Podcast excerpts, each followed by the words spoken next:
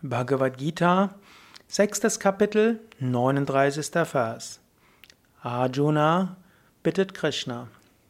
Beseitige du, o Krishna, diesen meinen Zweifel gänzlich, denn niemandem außer dir ist es möglich, diesen Zweifel zu zerstreuen.